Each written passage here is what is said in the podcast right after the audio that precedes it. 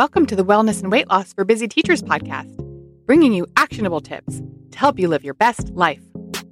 I'm your host, Tracy Baird. If you care about nutrition and fitness and want to make progress in your unique wellness journey, you're in the right place. Let's get started. Hello, my friend, and welcome to the podcast. This season, we're talking about thriving through the holidays. And today, I want to talk about intentionality in preparing for holiday breaks. In this episode, I want to give a big nod to Kendra Adachi, the author of The Lazy Genius Way, with her concepts of deciding once and deciding what matters. So I do recommend that book. If you are on Facebook, there is a group called the Lazy Genius Collective that is related to this book. And I would say it's my favorite community on the entire internet. so you don't have to pay for it or anything, but I recommend you hop on over to the Lazy Genius Collective if you are on Facebook and join that group for great ideas. But two principles that Kendra has put forth is to decide what matters, which is not the same for everyone, and to decide once as much as possible. So let's think about these ideas in planning for holiday breaks. So the theme here would be intentionality. So as you're preparing for a break for just say Thanksgiving, the winter break, I would recommend you think through in advance what is important to you. And then in your lesson plans, however you store them, when I was a teacher back in the day, I had a physical lesson planning book. So I would create a section for sort of being proactive, thinking about what matters to me, what matters to you, and blocking it in on your calendar in your lesson plans, perhaps rolling it back two weeks from the break and calendaring in the items that matter to you. In addition to that, I would recommend checking school requirements and school plans and making sure everything is on your calendar so that you can be proactive in preparing rather than reactive. That will give you more peace in your mental health as you're preparing for the break.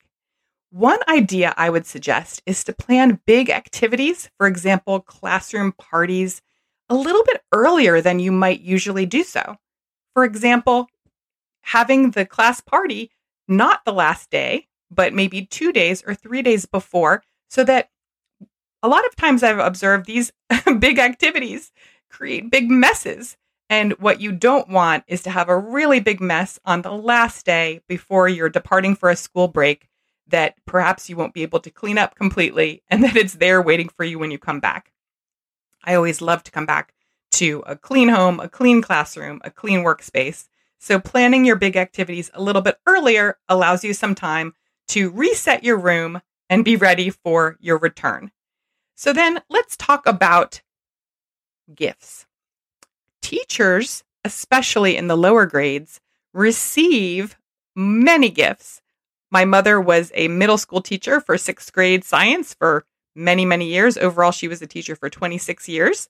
And she would have lots of small gifts that she would bring home each holiday leading up to the winter break. So let's think about gifts, including giving and receiving, and how to manage them. So, if you receive a lot of gifts, one thing you might want to do is think about thank you notes. So I would recommend writing a generic thank you note. I prefer a handwritten note. You might take a different strategy, but if you do like a handwritten note, I think a great idea would be to get some blank thank you notes ahead of time. Each day, maybe write two to five that you have a set script. You don't have to mention what the gift is, just thank you for the thoughtful gift. And then have those ready keep the same pen as you use to write the text to fill in the top with, you know, dear Mr. and Mrs. Jones. and then those will be right ready for you.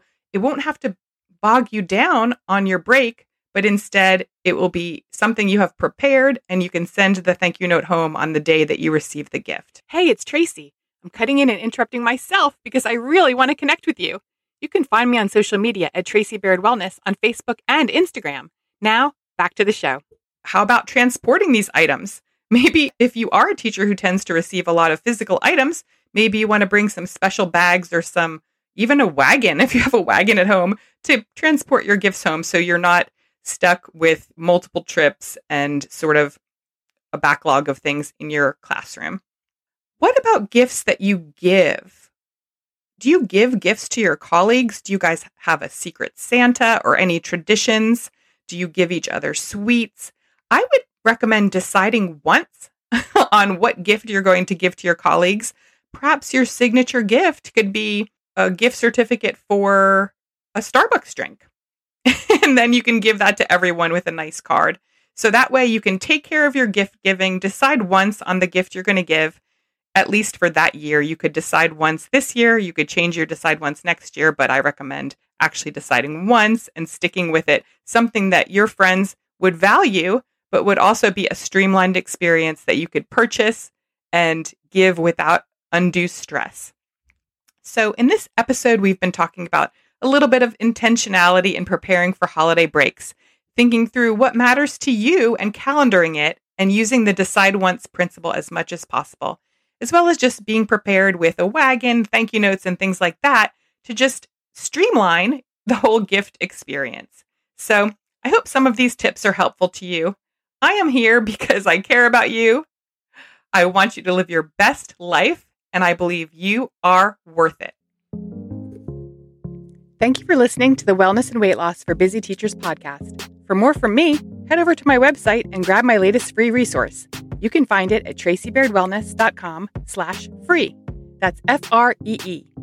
If you want more podcasts, vote with your five-star review wherever you listen. Your feedback really does make a difference. Now, make it a great day.